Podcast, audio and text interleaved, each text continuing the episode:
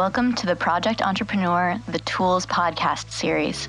The goal of this podcast is to share ideas, tools, and strategies from entrepreneurs, investors, and other leaders in the startup community. This series will equip you with the knowledge and concepts to bring your business to the next level. What will you build, and how will you build it?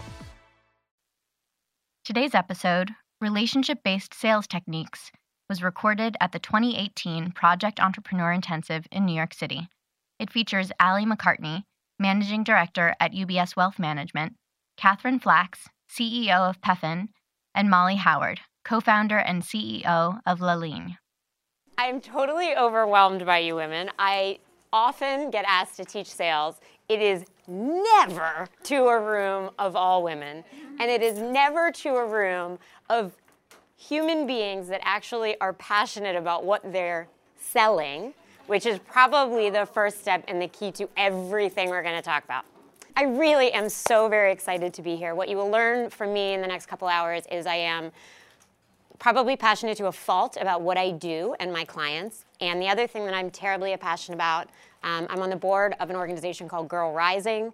I have been a uh, female in finance, which has not always been a really receptive place. Um, and actually, similarly to one of the women I have asked to join me here today, um, I have spent the 20 years that I have been in finance and in the workforce really trying to figure out what makes me me, what makes women women, what makes good salespeople good salespeople, and how do you bring up everybody else with you, which is, again, not necessarily a, a Wall Street trait let me just tell you a little about me. So I run a business of about $2 billion, uh, six people on my team. I've always been in finance. I have two parents. They are both psychiatrists and MBAs. I grew up talking about how money, decisions, legacies feel, affect your family, et cetera.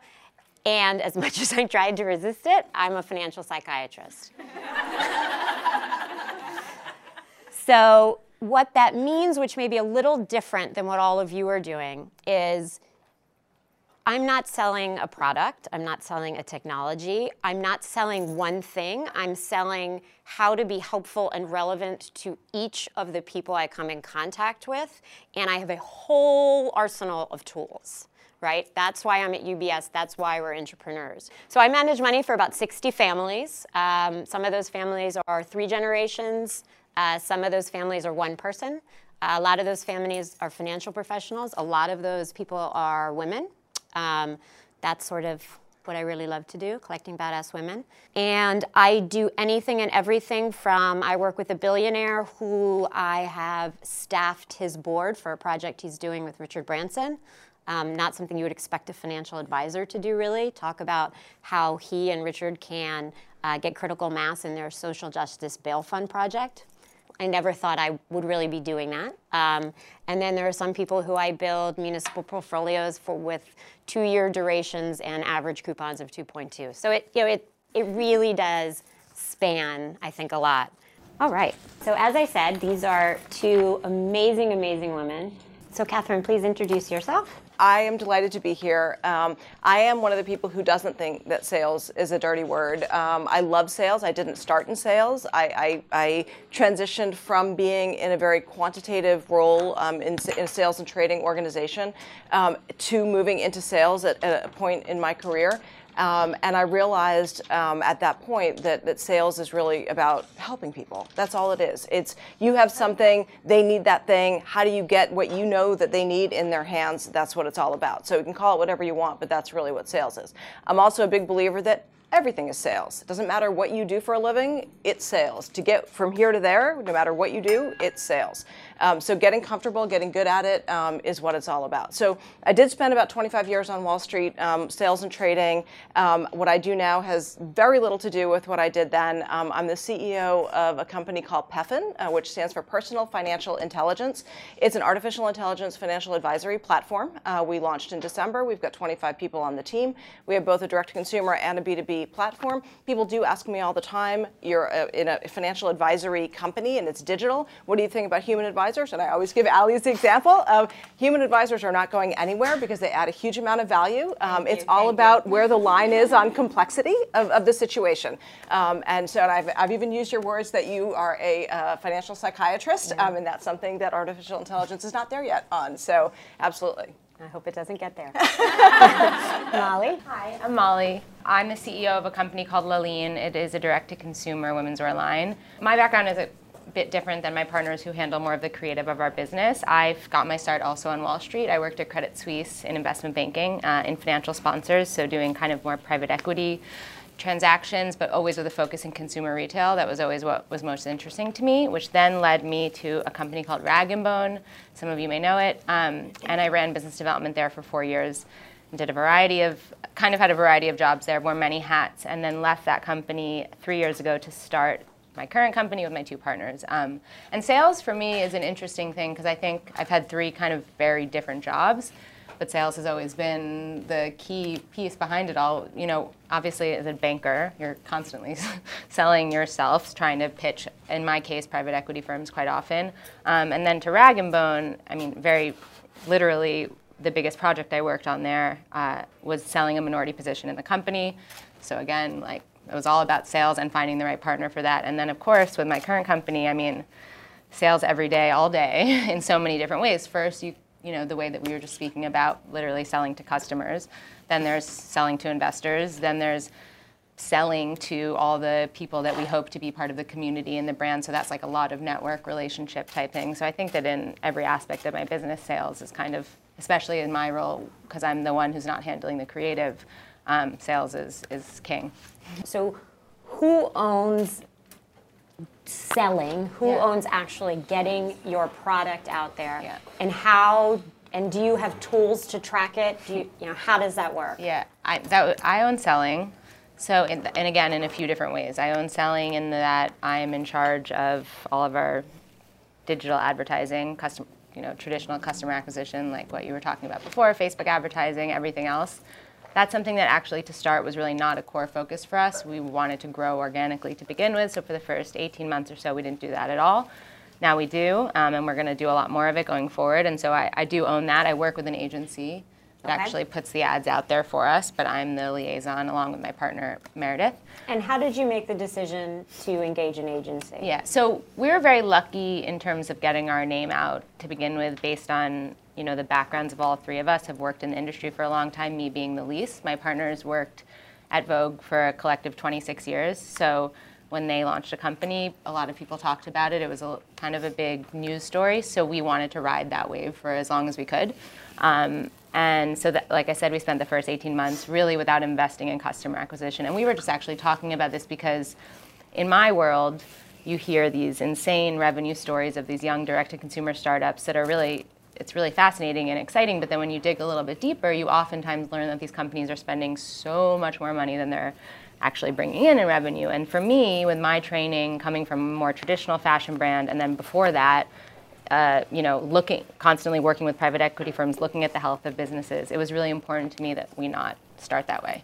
Um, I wanted a healthy business. I wanted, you know, crazy top line numbers, but I also wanted a strong margin and I wanted to be profitable uh, which some of these brands that are considered my competitors that are worth, you know, a couple hundred million dollars are still not profitable. So I wanted to kind of find an in-between path. So it is, it's, it's a non-traditional route to fashion because it's direct, but I didn't want to like buy our sales basically. But at some point you need to go beyond the realm of everyone who's reading about us in Vogue or whatever else it may be. So we started dipping our toes in it in the last six months, and it's been really great. We've had amazing returns. Um, we have like probably like a five times return, I would say, on what we spend. So I like could do that triangle for you, but the numbers are a lot bigger. It's like you have to reach like 300,000 people to do, yeah, to do $20,000 in sales or something in a day, say. Um, but that's, but the results have been great. Um, and so we're going to invest in that a lot more heavily as we, as we fundraise, which we're doing now. You should all look, it's, it's, it's amazing, and it's amazing both from the standpoint of a, the product, B, the um, community that it has created, the, the sort of intersection yeah. with women's empowerment and the Time's Up movement and the, the real culture behind it, which I think I didn't mention, but I think is a huge part of how you do this within your organization is sort of set a culture that makes sales feel like it's fun and part of it, and also that you know makes it authentic. And they have really made their clients and anybody who interacts with the brand feel good about what they've bought and better about themselves in the community. Um, but yeah, so in terms of like that would be, I guess, the most obvious thing related to sales is just true advertising. So in terms of tools for that, you know, I, I work with this agency. We I have a phone call with them once a week. I'm constantly looking at on. I can also log into all the. I can you know see everything that's happening, see how many people are clicking in, what the returns are, and all of that. But that's more handled like on Facebook. Basically, is where all the tools are for that. But I, as a trained investment banker, am very Excel oriented also. It's where I do everything, no matter what it is. Everything that I do exists on Excel. Um, so I keep a lot of lists similar to what you were saying. So I have one for investors. Um, obviously, all the information of our existing invest- initial investors, but as we're now fundraising, that is like a constantly updated spreadsheet that looks similar to what you've said and it has all the notes of like last interaction like do they have the deck? Do they have the model? Like how many times have we met? When's our next meeting? Et cetera. Like always keeping that and updating it. Yeah. um, and then also you spoke a bit about our community but for me that's another sales tool. It's a really authentic sales tool and it's something that is like paramount to i think our business's success but we have a very ongoing list of women across the board. They can be actresses, they can be singers, they can be NYPD officers, they can be yoga teachers. I mean, I, it runs a gamut. Like everything. You, we have a 91 year old, we have a 13 year old.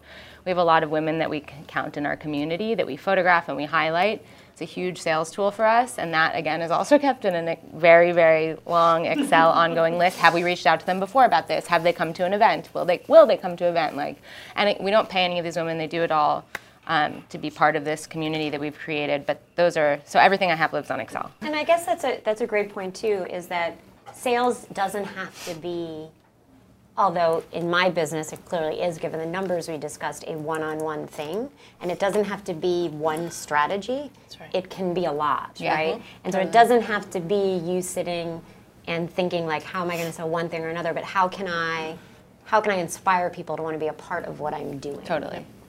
So what about you? You have a, a larger organization. You just won an amazing award. Thank you. Uh, we um, we're at South by Southwest, uh, which is a, a huge festival in Austin. Um, some of you may know it from music and film. Um, it also has a huge technology um, part to it. Um, it's been there for 21 years, and we won the People's Choice Award. Uh, so yeah, very exciting. Very cool. So talk about how you think about sales. Is it regional? Is it by a type of client since you have different types of clients? Yes. So we basically have four different kind of what I think of in terms of lines of businesses. Um, we have the direct to consumer platform. We have a white labeling offering where essentially an institution would take our offering and then give it to their clients. And we're building out right now in the Netherlands uh, with a very large pension provider there. Um, and so that's kind of interesting in that it's both a, a, a large client but also a new country for us. Um, so customizing the product for a new country is very cool for us. Um, we also have employers who want to be able to give um, our services to their employees for financial wellness purposes. So there's a whole financial wellness stream. Um, and then there's advisors uh, who are looking for more digital tools um, to be able to either widen their funnel um, or, or do something digitally with their clients. So for me, those are four very different lines of business, and we manage those all differently. Um, and and then there's the the demographic component in terms of geography as well. There's a whole U, you know U.S. is different because the U.S. platform is all entirely built. Um, the rest of the world isn't, so it's a different conversation in terms of, of customer development. But I think you know one of the things that you were talking about is there are the kind of individual relationships, and so for me on the institutional side, which is really my background for a long time, that's a very comfortable conversation. I know, okay, what are all the pension funds in the world, and how would I interact with them because that's what I have done for such a long time.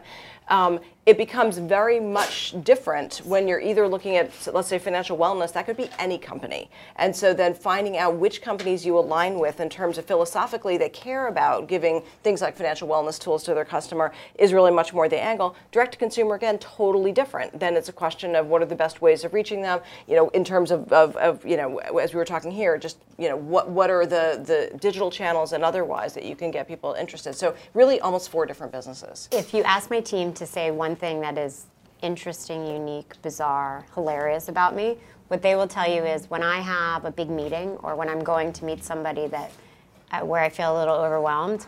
Um, my family is not religious, but we call music religion. I grew up in a baby Bjorn in New Orleans going to Jazz Fest. So when I have a big meeting or a big call, I sort of put myself somewhere and I put my headphones on and I like sing and rock like a banshee. do you have anything that you do that gets you sort of in your zone, in your sales zone?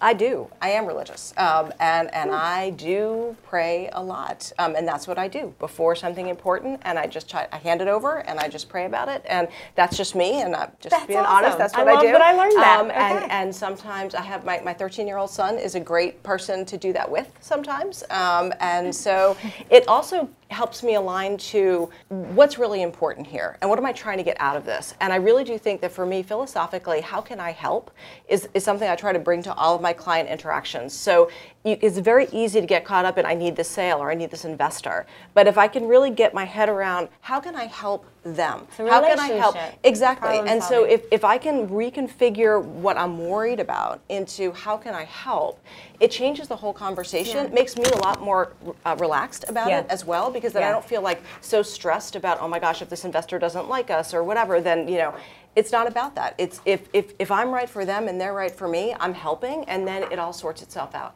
And what I've discovered in this process of, of dealing with investors, which is like 90% of my life right now, um, and, and has been going on for a few months, and, and knock on wood is going really, really well. Um, what I found at the beginning was I didn't understand enough, just like in any sales relationship, about what do they need. I mean, they are trying to do something, right? They're they're looking for investments because they have objectives. What are those objectives? And what I found is that just like in any kind of dating relationship, we were talking about this earlier, it's the same with investors. There's a match for everyone, but everyone isn't a match. And so now what I understand is how can I figure out what are they trying to get to? And and if they say we're looking for companies with three years of track record, all of a sudden I can say, well, fantastic, we'll talk in three years. That's great. Glad to know you. I will keep in touch, and I do. Um, but but this is not the time Right. for us. Um, if somebody comes and says, um, you know, I'm, I'm looking for a company um, that is that has launched, but maybe doesn't have a track record yet. But I like, as an investor, I like to get involved and help grow. Now we have something to talk about. So what I've now understood better is how can I ask the right questions to the investor, not just to help me, but to help them get to what they're going to, and then be able to quickly say, we might have something to talk about here, or you know what, you seem awesome, but we don't have anything to talk about right now, and that's okay. Yeah. Okay, so you're on a different side of this where you're maybe not facing off against your Yeah. client. So Investors, though. investors and and like a, a Nordstrom's. We talked about Sure, Nordstrom's. yeah. So um, you know, a build on this, but also I want to know if you do any crazy things. Well, I don't, and I and actually one time we were going we were, we were going into pitch a large group of female investors, and it was really intimidating because we'd only ever kind of had one-on-one conversations before. We'd never done something like this where we had to put a presentation up on the screen, and it was a big room of women. So before we were like quite nervous, and my partner Meredith was like, Zach, her husband, said before he has a big meeting, he like looks in front of a mirror and like puts his arm in the air and like screams like this. So we all did it, and it was so ridiculous. We like went to the bathroom in this big, like big building in Midtown, and then it was like we. It was the maybe the worst meeting we've ever had. it was like such a disaster. We couldn't. It, they gave you like strictly 10 minutes to get through the presentation. On like minute eight, we hadn't even gotten past page three, like not into the financials, which was obviously all they cared about. So then I get to financials, and I'm like, "Hi, thanks so much. Okay, so in this year we did this much money, and we did this. Our gross margin is this, and our EBITDA is this. Well, thank you." And they were like. What? I didn't hear anything she just said. It was a disaster, so it didn't work for me. I would say. Um, I actually just like remain kind of. I'm I, I'm pretty calm in those situations. I am an extrovert, so for me it is like, it feels natural, and also it's so different now than it was when I was working for Rag and Bone or in banking or anything because I really. I mean, It's my life. Like I, you guys all understand that. Like I live and breathe this. This is my everything. So I'm not nervous about talking about it. I'm not like I remember being so terrified in every banking meeting when I went to that they would ask a question and I wouldn't know the answer because like I didn't go to sleep thinking about it. This is like I don't think anyone's going to ask me anything I don't know. So I don't feel that anxiety necessarily in this. yeah, way. no, I would like write the passion, the subject matter Yeah, expert. no totally. one knows what Yeah. I can deliver and what I care about. No one knows That's what right. you guys have invested. It's interesting. I never thought about that way. Can each of you walk through maybe a current, like real life example, one that maybe came out the way you wanted and one that did not? Just, I mean, you know, the investor thing is really top of mind Yeah. for me right now, just because that's literally what, all I'm doing. Um, and the first um, investor meeting that I went to, um, one of my partners um, and I went out to Palo Alto, and we sat down with one of the really well-known VCs out there, um, and it was probably the worst meeting I've ever had in my entire life. No kidding. And I've been to a lot of meetings. But the good news is that because I've been in sales like for decades, I was like, meh, you know. And the guy that I was with, though, he's never been in sales. I mean, I thought he was going to cry. I really did. He was so upset. And he was like, they hate us. This is the take your ego out of it Whatever, part. you know. Yeah. I mean, is everybody going to love us? Not everyone's going to love us, right? And the thing is, is that what I found, and this was really, I kind of went to the beginning of my thinking about, it's all about alignment. They hated the fact that we had a B2B business. Like, we are revenue positive right now only because of the B2B business. Well, I don't know what you're hating about it. I'm loving it, right? Right. So that works for me. But he was like, hate that, would get rid of that. Like, uh, okay. The fact that we're we're Wall Street people, he was like, does anybody at your firm not come from Wall Street? Like, yes, but like, is that such a bad thing? Like, yeah. On yeah. the West Coast, Hate you, absolutely, right? yeah. Exactly. So totally hated us for that. I mean, and so it was like a, like everything we talked about. They were like, hate you, hate you, hate you, and um, and but and very um, as one is in those meetings. Often they were very like upfront about it, like. I hate you. That's it. Like, okay. Um, and it was like, okay. So, you know, you walk in and you're like, well, that kind of sucks. It was really our first investor meeting. We're like, is, is this what it's going to be like? um, and so that was really, it was a lot of it for me was partly just getting my partner up off the ground um, and, and kind of just being like, it's, it's okay. Um, and, and, and we didn't, he, he kind of, he walked away from it feeling like we must have done everything wrong because if we didn't do everything wrong, they wouldn't hate us. And it's like, it's not, I'm not saying we couldn't learn things from the feedback. Definitely we could, but, but we also, it's an opportunity to assess are we confident in certain things? And we came away saying, yeah, we actually are. We are confident that the B2B business is a good one for us and stuff like that. So it's just an opportunity to assess.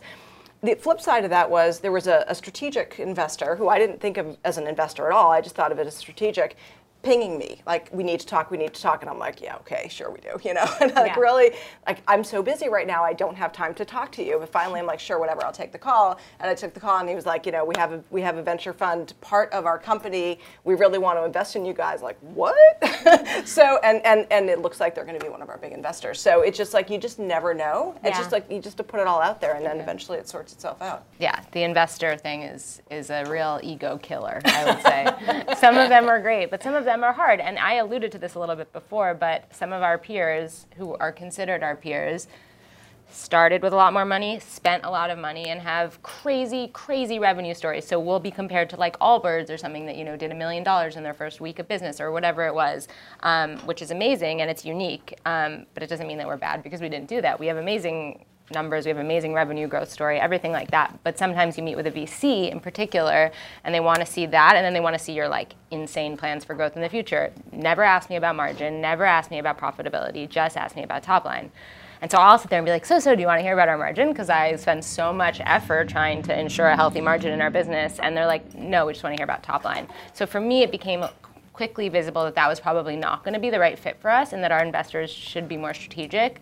Um, people who are more, because at the end of the day, we are a fashion business, but we're just a modern way of making fashion. Um, You haven't even talked about that though. Talk about Oh, when yeah. I said you were a disruptive business in yeah. the fashion industry. Will you actually talk about that? Yeah, sure. And how you got to there and how this team formed around that idea. Yeah. Okay. So, like I said, my partners worked at Vogue for a really long time, and I worked at Rag and Bone. And I think our, our simultaneous experiences taught us different things that led to what is La Ligne. But basically, they were, I think, exhausted after so many years at Vogue, seeing these like trends come in and out and changing all the time and having to constantly reinvent yourself. They always tell a story of like one season you'd meet with a designer and they'd be like, yes, this season is inspired by like Great Expectations meet Gone Girl, and you're like, sorry, what? Like, and obviously by the time it's like hanging on a rack in Nordstrom, there's like zero. You, it's been totally lost. So essentially, that is all created for the effect of like a runway show that's costing the brand a million dollars and. And, and felt a little bit outdated. Not to mention, like calendar felt outdated. You were buying like a fur coat in July, um, and and most importantly, this markup that the customer is paying seemed really unnecessary at this point because with direct access we have to customers like why are we paying why is barney's buying something from me that cost me $50 to make for 100 and then selling it to you for $230 it's like insane i mean obviously there's a lot that comes with department stores you have crazy visibility and brand awareness that you don't get when you're like us and you have to make that yourself. But just in theory, it makes more sense that we can evolve the way that we sell clothing essentially. So they were feeling frustrated mostly like on product side and I was feeling really frustrated on, you know, working on the business side of Rag and Bone, seeing like how incredible all their e-commerce and all their retail stores were and how destructive almost the wholesale business was. I don't want to like totally hate on wholesale because I think there's some people that are doing it really well and adapting, but which I can get into, but um, so we kind of came together with this concept they had, which was like create, you know,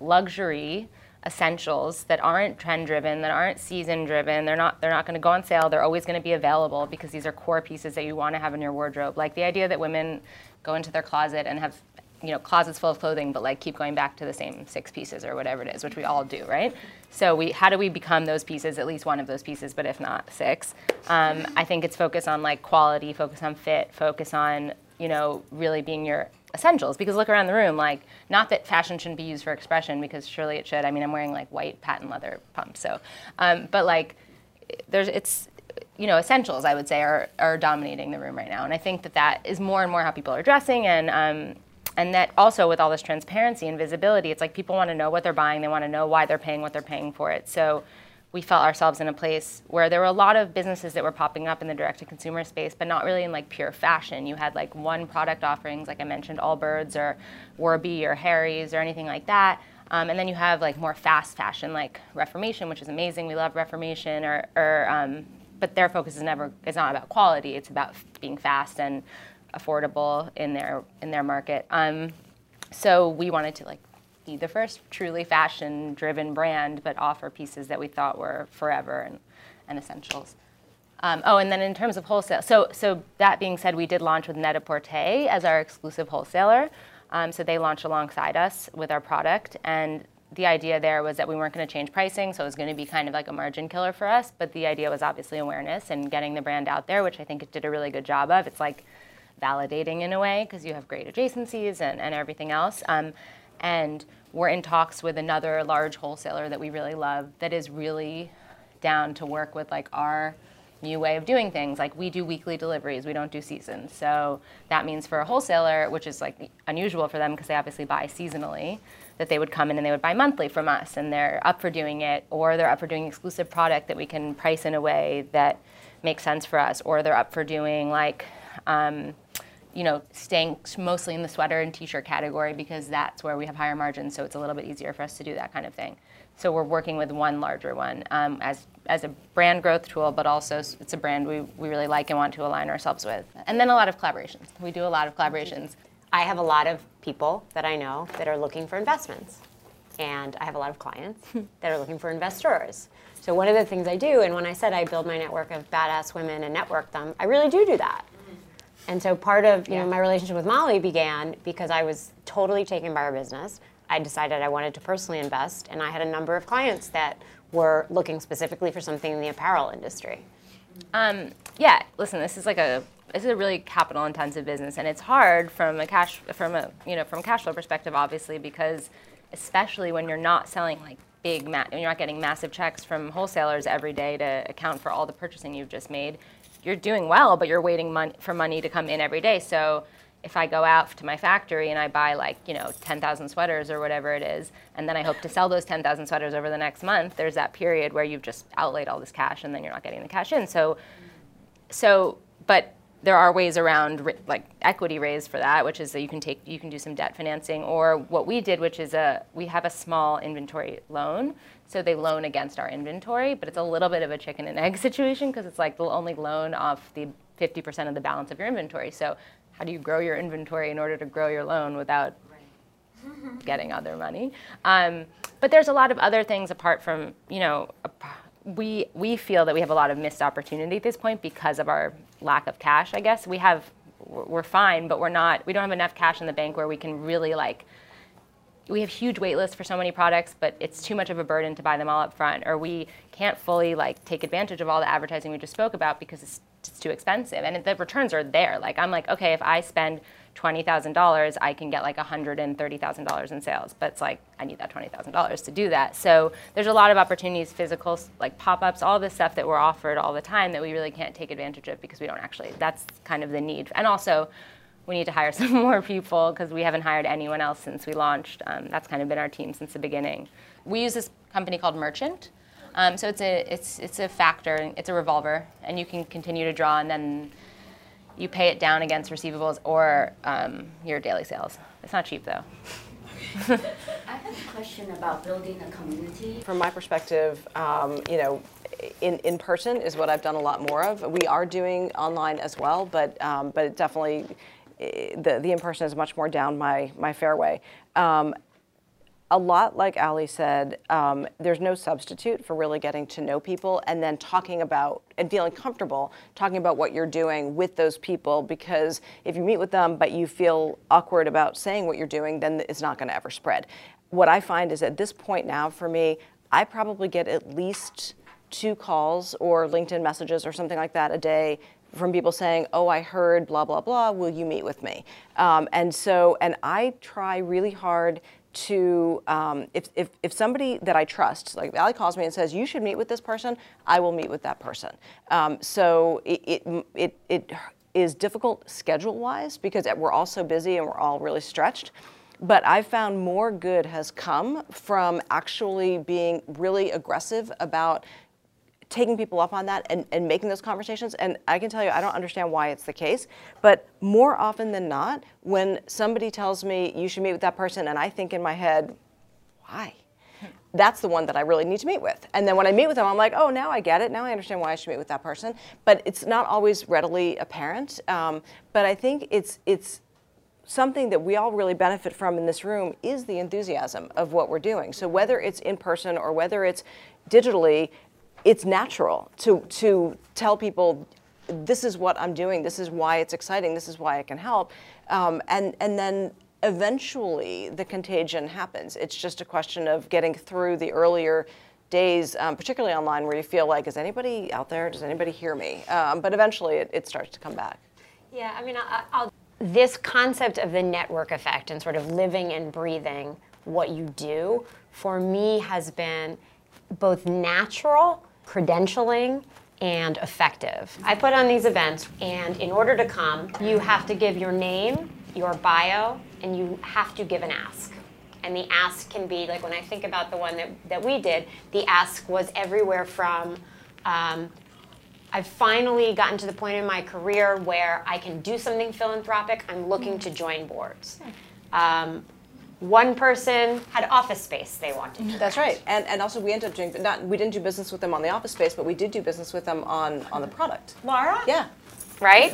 Mine was pretty specific. Like I would like to meet interesting women who have money and power to create a legacy. And I put all these people around the table, and and again, but you have to. It has to be. Um, and I actually learned this from a, an entrepreneur, probably at the stage that you were, you are. Um, and her law firm did this. And it was like this, I had this aha moment about it, right? When you talk about like her community. And they basically said, look, men do this all the time. They do this with yeah. golfing, they do this whatever. They're not saying like, no, I just want to meet nice people. I really want to, you know, spend. They're saying, I need ten thousand dollars, or I need office space, or I need to meet people like you, or I need board members. So I said, okay, you know, I see something here.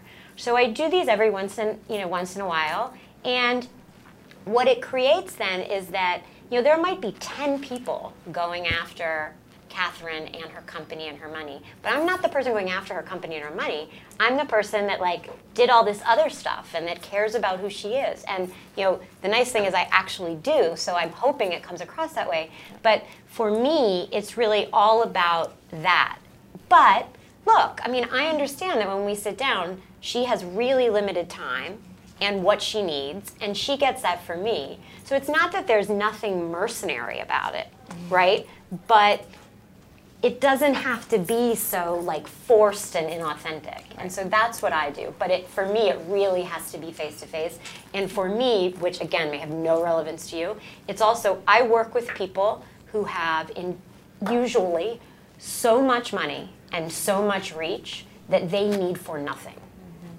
And so, if there's one way I can be relevant to them, and if that is introducing them to another client I have, if that is helping them when they are looking at colleges for their kids, talk about some things or some consultants that work for other clients, like I just, I really, everything about what I do is thinking outside the box and just networking and figuring a way to add some little modicum of value where, again, I'm at the top of their mental mailbox. I think about community for us in two ways, and this is probably very specific only to anyone who's really working in like a e-commerce ty- or commerce type business. So one is my community of customers, and one is our community of people who kind of rally around the brand and make it is to me what it is and what kind of what Ali was talking about. And by the way, these two are totally related because you know this bucket of our community excites this bucket of our Yeah, community. absolutely. They want to blend into one community, which is what we want.